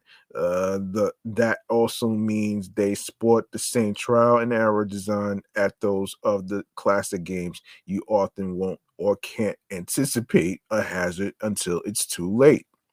While not new, I was sometimes frustrated by this approach as going too fast often leads to hitting something that almost feels designed to punish you for doing the thing Sonic and his friends do best. Deaths deaths can feel cheap in some instances. So I'm thankful Superstars does away with the with the fin uh finite live system of the classic games. Chaos Emeralds now grant new powers upon their collection, accessible through a weapon wheel. Powers like Avatar and Vision let you send attacking attacking clones across the screen and reveal hidden rings and platforms respectively. My favorite is Bullet, which lets me fire myself into a chosen direct direction for an explosive boost. Since Chaos Emerald portals are hidden instead of appearing at checkpoints, these powers are totally optional and easy to miss. Thus, while these skills can be useful, they also aren't vital. I often forget I have them at my disposal and rarely feel guilty about not using them more. Anything can be easily be concert, excuse me, conquered um with your base move set. And while the powers don't detract, um, they are not as meaningful to the experience as I hoped. Unfortunately, the newly added four player um, co op affirms my my biggest my biggest fear going in 2D 2D Sonic is not built for traditional multiplayer, at least not with all participants sharing the same screen. Playing with even one other person can be a mess. As going faster or slower than your partner forces you to respond back to them. Uh, Sonic games are about speed and levels, levels, sport, numerous paths. Um, but since players aren't free to explore independently, you are rubber banded back together. This creates jarring instances um, of partners vanishing and warping back if they zigged where you zig, where you zig where you zag, excuse me, um, which can be dis- distracting in the middle of a tricky platforming sequence. One moment, please.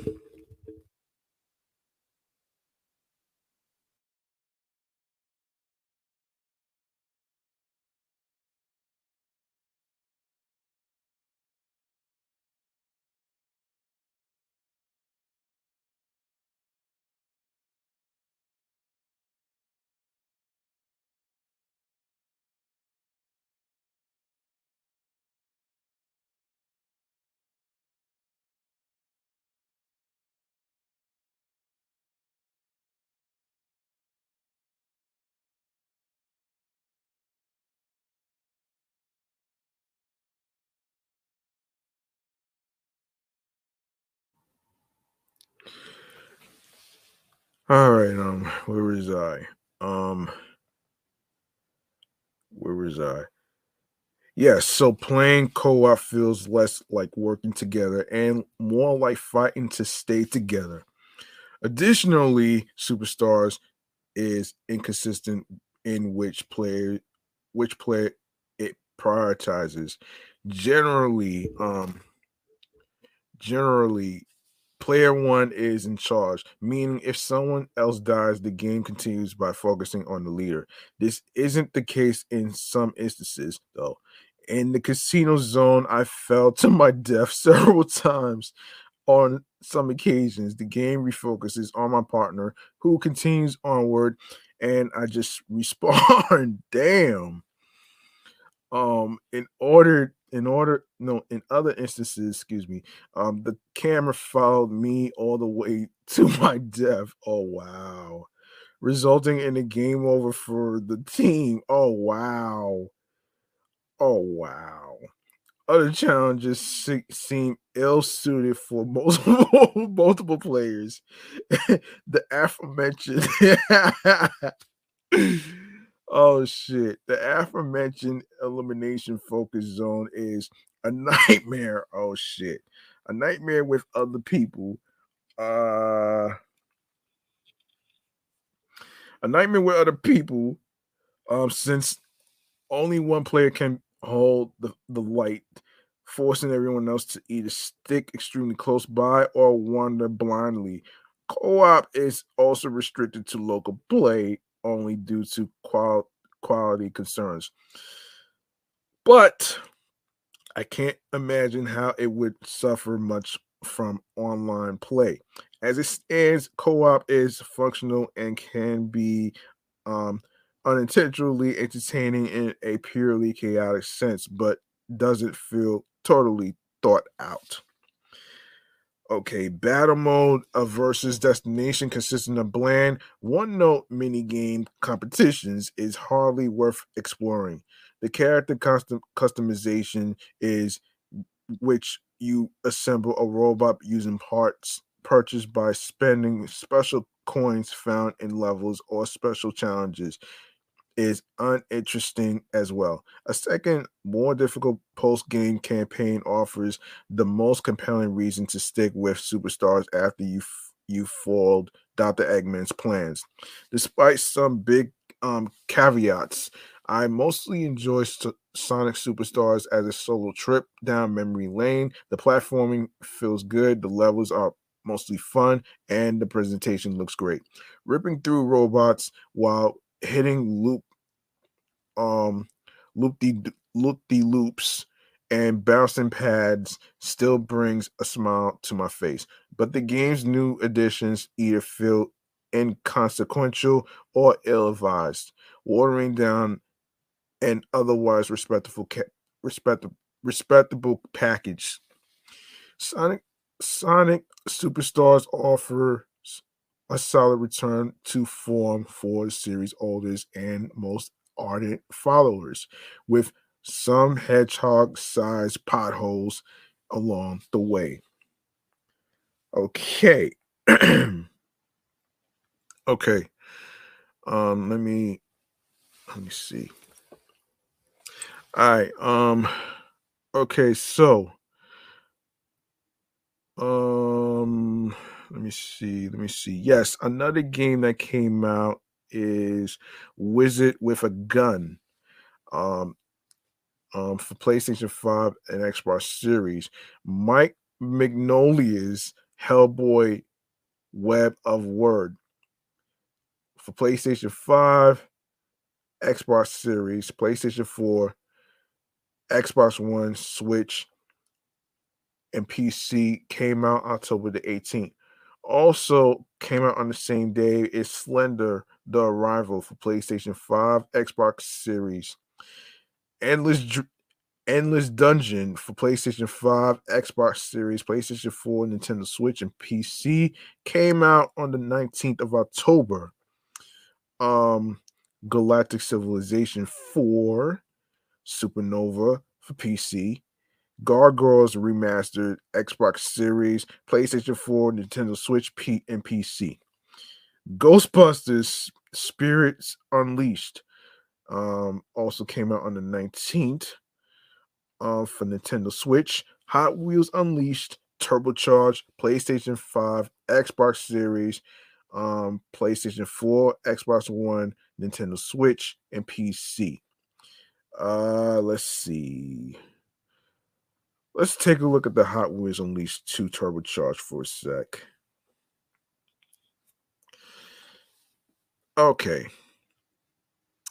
As a speed focused arcade racer, Hot Wheels Unleashed 2 Turbocharged is a joy thanks to the emphasis on going fast, collecting Hot Hot Wheels cars spanning decades and crafting your own tracks.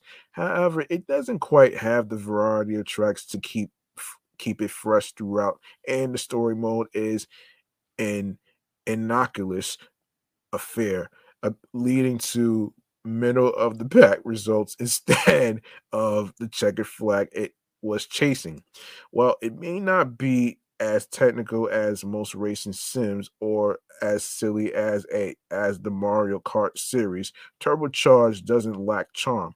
Hot Wheels Unleashed 2 drops you onto tracks in a backyard, on a golf course, and in other real world locations that recreate the memories of a kid who um, could dream up their masterpiece track and then put it together, whether no, excuse me, wherever um, they like.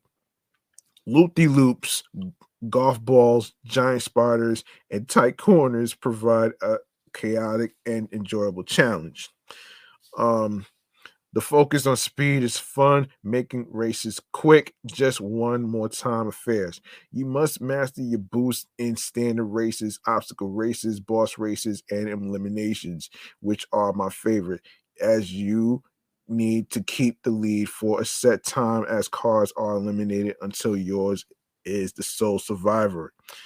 Your boost bar is crucial since you use it to perform jumps and lateral dashes Feature two features new to the sequel. Players can use the lateral dash to slam into other cars, but it, along with the jump, can also be used mid-flight to right your vehicle back in excuse me to back onto the track fueling the chaotic control during races you gain boost via drifting and thankfully the mechanic is forgiving and pretty easy too.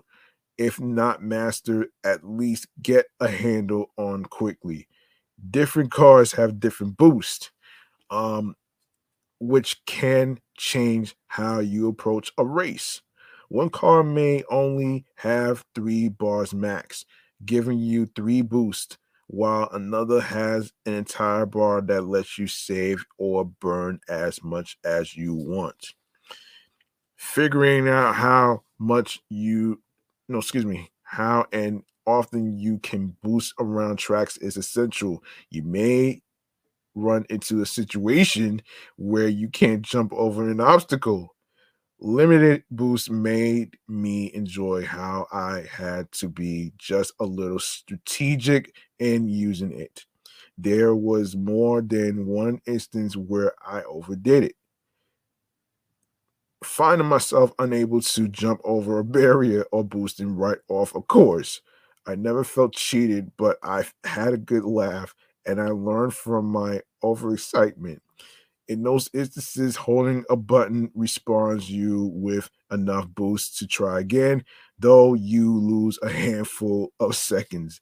Oh shit. uh, the the game includes a story mode, create creature rampage, but it's mostly a throwaway Saturday morning cartoon affair.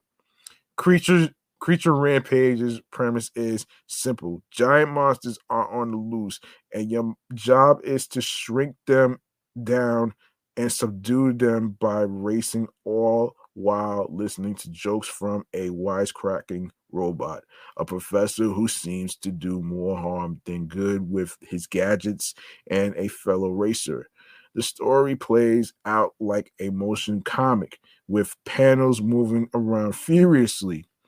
It's all a bit forgettable, and I honestly couldn't wait for this the cut scenes to be over, but it doesn't linger long enough to get to get in the way of the races and earning more coins, upgrades, and pieces to customize tracks. The roughly eight hour story mode does a good job of nudging players to use a variety of cars. The Hot Wheels aren't just there to look cool. A rip rod in the drifter category takes corners like a dream, whereas a Swift Mini Cooper is better suited for handling specific track terrain. I liked being pushed to use different cars in various situations, and the types really matter. I used a car unsuited, unsuited for off road and couldn't navigate dirt corners, encouraging me to explore new cars. After that nudge, I began upgrading my cars to have different boosts or handling benefits via the perks system. And before I knew it, I was customizing my cars with new looks. I would I would have enjoyed I would have enjoyed more variety in the track locations during Creature Rampage and other other modes as you end up racing through much of the same scenery, hearing the same music, and looking at a, a game that seems stuck in a past console generation with sometimes bland visuals. It isn't enough to detract from the fun, but you see a lot of the dinosaur museum and golf course before the game is over. Seeing this as a virtual play box on top of a racing game is a huge part of the proceedings. The racing is tight, fast, and fun, but the need to earn more coins to buy more cars for your virtual garage is enthralling. Hot Wheels Hot Wheels vehicles have several rarity ratings, and as you play, different ones are cycled out in a shop on a timer. So if you see a van with toast popping out of it, you might impulse buy it before it disappears, like I did. You can also refresh what's for sale with some coins. I couldn't stop adding vehicles to my collection. The weirder, the better. The upping customization ante is the track editor. It only took me a couple of minutes to get comfortable with the basics before I was making brutal, unrealistic tracks. It's definitely a feature that takes some time to fully grasp, but it's so much fun to select, say, the museum track and start laying down obstacle after obstacle in a winding um, track of doom and despair. Community community tracks allow um, you to save ones you want to revisit. If you are even a little bit creative or just like throwing stuff, excuse me, stuff together like me, the track editor and car customization offer plenty of fun ways to get more mileage out of the game. Players can also take on others online in pretty standard fare, like a quick race, rounding out the game's features. Given the creativity present in uh, other portions of the game, the online offer offerings feel downright vanilla. oh shit. but it's but it's still a good time showing off your custom car. Downright vanilla. Oh wow. That's funny. oh shit.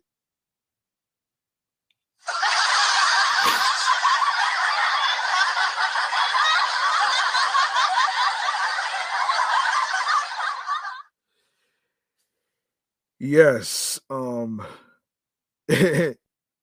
Yeah, um, downright vanilla. That's funny right there, but it's still a good time showing off your custom custom car. I can't knock Hot Wheels Unleashed 2 turbocharged for too much. It's in an enjoyable arcade like racer that feels like something you might find in the arcade. It captures what it's like to be a kid imagining race courses for your toys and offers an almost overwhelming custom customizable playbox. The quick races and variety in modes never let anything t- become too dull before you are on the onto the next objective, boosting your way to victory. I'm not a Hot Wheels diehard, but the sheer creativity, speed, and customization hooked on me. Okay. All right. So let's keep going. Let's keep going. Um all right, let's keep going here. Um all right, so also on the 19th, Overpass 2. Um PlayStation 5, Xbox Series, and PC. The seven guest VR, which is virtual reality, folks. PlayStation VR 2, Quest, and PC. The Gap, not to be confused with the clothing store uh, for PlayStation 2, for, excuse me, PlayStation 5, Xbox and Xbox Series and PC. Um, the the Jackbox the Jackbox Party Pack 10, um, PlayStation 5, Xbox Series, PlayStation 4, Xbox One, Nintendo Switch, and PC. um, World of Horror um, for PC only. Um, October 20th, um, Col- Colossal Cave, iOS.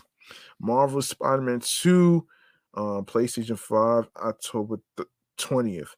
Super Mario Brothers Wonder, Nintendo Switch, uh, also on the 20th. Um, um, let's see how much time we got here. Yeah, let me. I'm just gonna scan through the dates. Um, SpongeBob SquarePants: The Cosmic Shake, um, came out on the 23rd of, of October for PlayStation 5, Xbox Series only. Cities Skylines 2 for PC came out on the 24th. Just Dance 2024, uh, PlayStation 5, Xbox Series, and Sw- Nintendo Switch.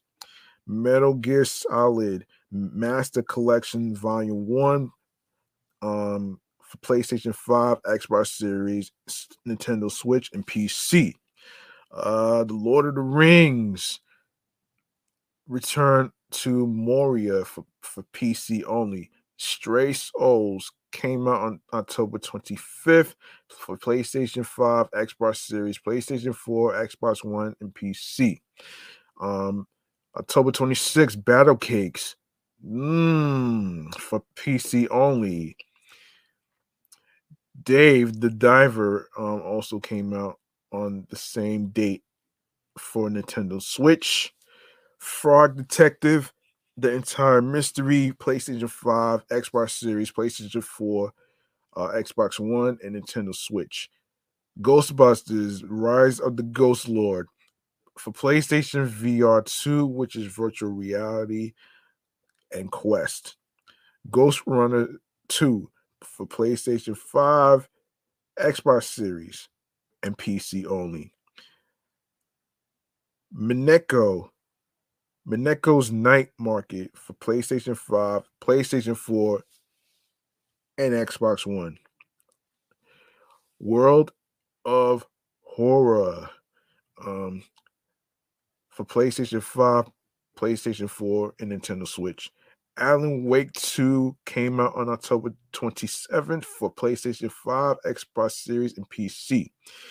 EA Sports UFC 5. Um, not not that I'm into that stuff, but um for PlayStation 5, Xbox Xbox Series only. Resident Evil Village for iOS came out on the 30th of October. And of course, Resident Evil Village Winter's expansion of iOS as well. Dusk for PlayStation 4, Xbox, Xbox, no, excuse me, um, PlayStation 4 only. Um, Jusant for PlayStation 5, Xbox Series, and PC came out on the 31st of Halloween. Um, also on the 31st of Halloween is Silent Hill Ascension for play for um PC only. Now we head to November. Um, November 1st, Alien um Hominid Invasion um came out on the 1st of November. Xbox Series, Xbox One, Nintendo Switch, and PC. Um, Crossfire Sierra Squad for, for PC only um, Song of Nunu, a League of Legends story um, for PlayStation 5, Xbox Series, PlayStation 4, Xbox One, Nintendo Switch, and PC. Blasphemous 2 came out on the 2nd of November, PlayStation 4 and Xbox One. Um, for the King 2 for PC only um my time at Sand Sandrock, PlayStation 5, Xbox Series, Nintendo Switch, PC. Um, played up for PlayStation 5, Xbox Series, and Nintendo Switch. Power Wash Simulator for Quest. Um, RoboCop, Rogue City for PlayStation 5, Xbox Series, and PC. I, I didn't even know they came out with this already. But that's interesting though. I, I'll probably I'll probably review that and along with the other games I didn't get a chance to review um in a in a different episode. Um Star Ocean, the second story R for PlayStation 5, PlayStation 4, Nintendo Switch, and PC. Um The Smurfs 2, The Prisoner of the Green Stone for PlayStation 5, Xbox Series, PlayStation 4, Xbox One, Nintendo Switch, and PC. The the Talos Principle 2, PlayStation 5, Xbox Series, and PC. Um, Thirsty Suitors. oh shit. Um, for PlayStation 5, Xbox Series, PlayStation 4, Xbox One, Nintendo Switch, and PC. Um, Vampire the Masquerade Justice for PlayStation 2 VR 2 virtual reality is what the acronym stands for, and Quest. November 3rd, Fashion Dreamer. Such a boring game like Sims. Uh, for Nintendo Switch, uh, WarioWare. Uh, Move It for, for Nintendo Switch. The Invincible PlayStation PlayStation 5, Xbox Series, PC came out on November 6th. Nickelodeon All Star Brawl 2 came out on November 7th for PlayStation 5, Xbox Series, PlayStation 4, Xbox One, Nintendo Switch, and PC. Salt and Sacrifice. oh shit. Uh, for, only for Nintendo Switch. The Forest Cathedral. Um, for PlayStation 5 only. Uh, November the 8th, Risk of Rain returns for Nintendo Switch and PC. Nine Years of Shadows came out November 9th for Nintendo Switch. Also on the 9th, Berserk Recharge, PlayStation 5, Xbox Series, PlayStation 4, Xbox One, Nintendo Switch, and PC. Um, like a dragon, Gaiden, the man who earned his name. Um, PlayStation 5, Xbox Series, PlayStation 4, Xbox One, and PC. Call of Duty Modern Warfare 3, PlayStation 5, Xbox Series, PlayStation 4, Xbox One, and PC um, also came out. All right, I'm gonna stop right there. I'll review. I'll take a look at the other games that's coming out on the 14th. Actually, yeah, we'll, we'll take a look at that tomorrow in in the next episode. All right. Um, I'm gonna wrap this up right now, man. You know what I'm saying? So let me see. Let me see this shit. Um okay. All right, so let's let's wrap this up here. Wait, wait, street choices on the grow. Yes. All right, we're gonna wrap this up right here, man. We're gonna go to a very last segment right here, which is stream choices on the go, man. Let's get into it right here, right now. Let's do this.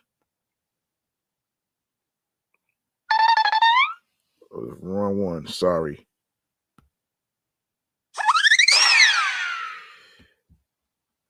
Make sure you follow Meticulous Vibe Juice podcast on threads and Instagram, alongside with my other podcast shows that I do, which is Excellent Fun Vibrant Talks podcast, the sports platform that I do. Um, and uh, I just recorded episode 64. It'll drop on Wednesday. And um, and and my number one primary show that's over 300 episodes, which is excellent. No, excuse me, which is off the Meat Rat Chains New York Avenue podcast. Um, you can also follow that show on the gram as well, off the Meat Rat Chains NY podcast. All right, so there you have it right there. Um, you can also follow me on the gram as well, which is which is G Money Stacks um in Queens, New York. No, excuse me. Um G Money Stacks triple five in Queens, New York. There you go, right there. And um also um be sure to turn your notifications so you can be in the know on when I'm going to be on Instagram Live next time.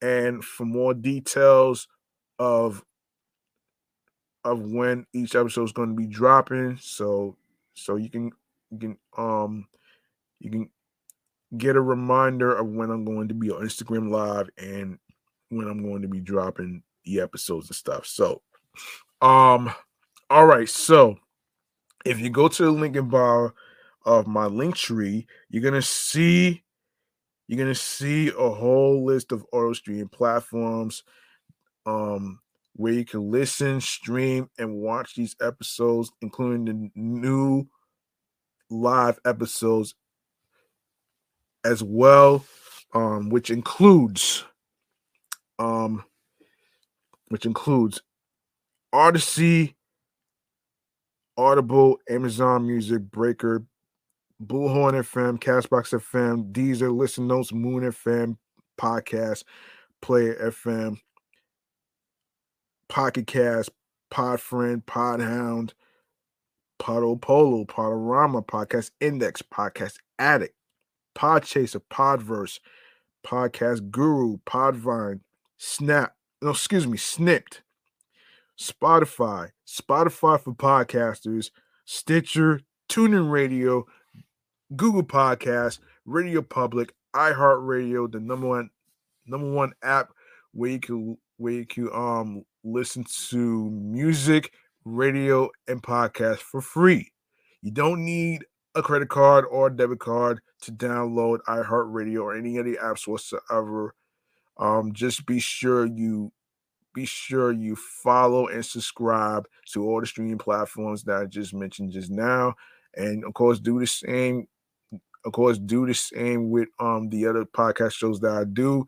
Make sure you um make sure you subscribe and follow um my other shows, which is Excellent Fun Vibrant Talks podcast, the Sports Edition show. You can also follow this podcast right here, which is Meticulous Vibe Juice podcast review show, and also my number one primary show in eh, with 302 episodes off the Meat Rat Chains New York Avenue podcast as well. So, and um, and do the same with YouTube. Make sure you grab the subscribe button on the YouTube channel page of Meticulous Vibe Juice Podcast and also do the same with my sports channel, Excellent Fun Vibrant Talks Podcast, as well as my um other YouTube channel, G Money Stacks Triple Five, where you see all the live new episodes of Off the Meat Rat Chains New York Avenue podcast. And of course, you can also see the live episodes of Meticulous Vibe Juice podcast as well. So um, leave a like and a comment along with the review topics that's being discussed. Tell us tell tell us um what you thought about the review topics and the games, the mute the music the music history of hip hop of albums and movie reviews and all that other stuff. So, um, also, um, stay tuned for more video content, upcoming episodes, previous episodes, in case you missed any of the live, many of the live um episodes in the live stream on YouTube, and also be sure to you can download your favorite episodes. You can you can also download the podcast and add it to your playlist whether you have spotify spotify for podcasters um, whether you have odyssey um, whether you have audible um, amazon music whether you have castbox fm whether you have um, iheartradio um, YouTube, and other streaming platforms wherever you um, listen to po- listen listen to podcast shows and stuff, and the episodes as well. Um, yes, so be sure to be sure to listen, stream, and watch these episodes in case you miss any of them. Um, share the share the videos, share the episodes, and of course, tell a friend to another friend, and of course, share the Linktree link that says Linktree slash Meticulous Vibe Juice podcast with all the streaming platform links that's included with the podcast, with your husbands, your wives, your boyfriends, girlfriends, friends, the people you are cool with, um, the people that you are cool with from work and everywhere else in between. All right. That's it. Gonna that's gonna do it for me. I'm your man G Money Stacks, aka the Gregonator. Thank you so much for tuning into episode 121, titled titled um titled you know we definitely own you know we definitely most you know we you know we most definitely own the nights which is dedicated to um boogie nights long kiss goodnight and we own the night. So there you have it right there. Um and remember, the grind doesn't stop. Hard work pays off. New York wasn't built in a day, and and you have, you just have to trust the process. Um, you have to trust your instincts. Be confident.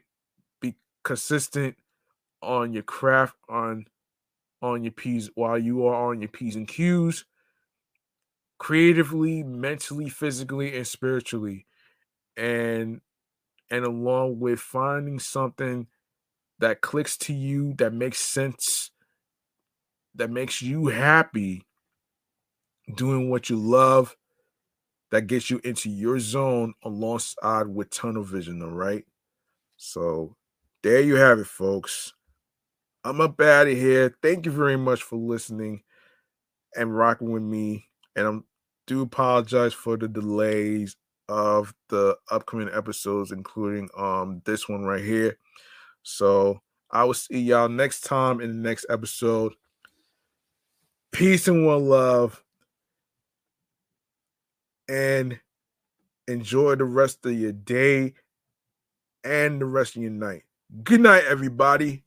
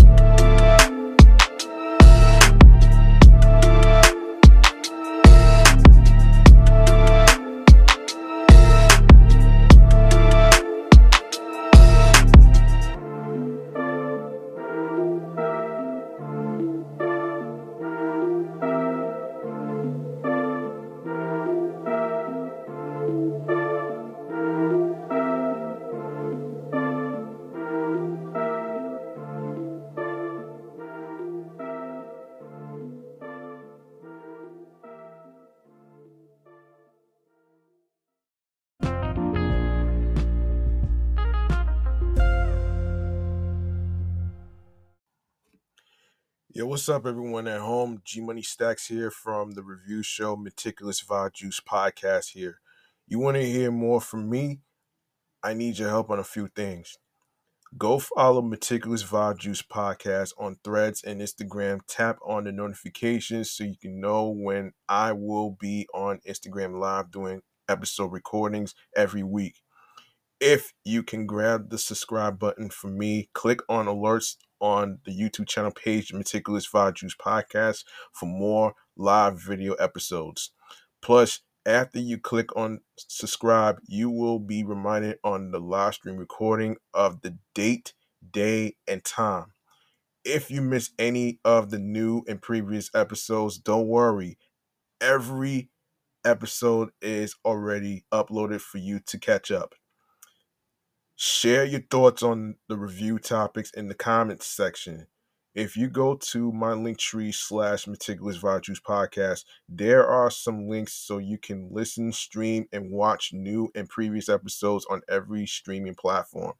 Plus, you can download the apps and episodes, add your favorite episodes onto your playlist, including the podcast, which includes Spotify for podcasters, formerly known as Anchor, Spotify, Audible, Odyssey, Breaker, Bullhorn FM, Castbox FM, Deezer, Snipd, Amazon Music, iHeartRadio, and YouTube, wherever you get your podcast.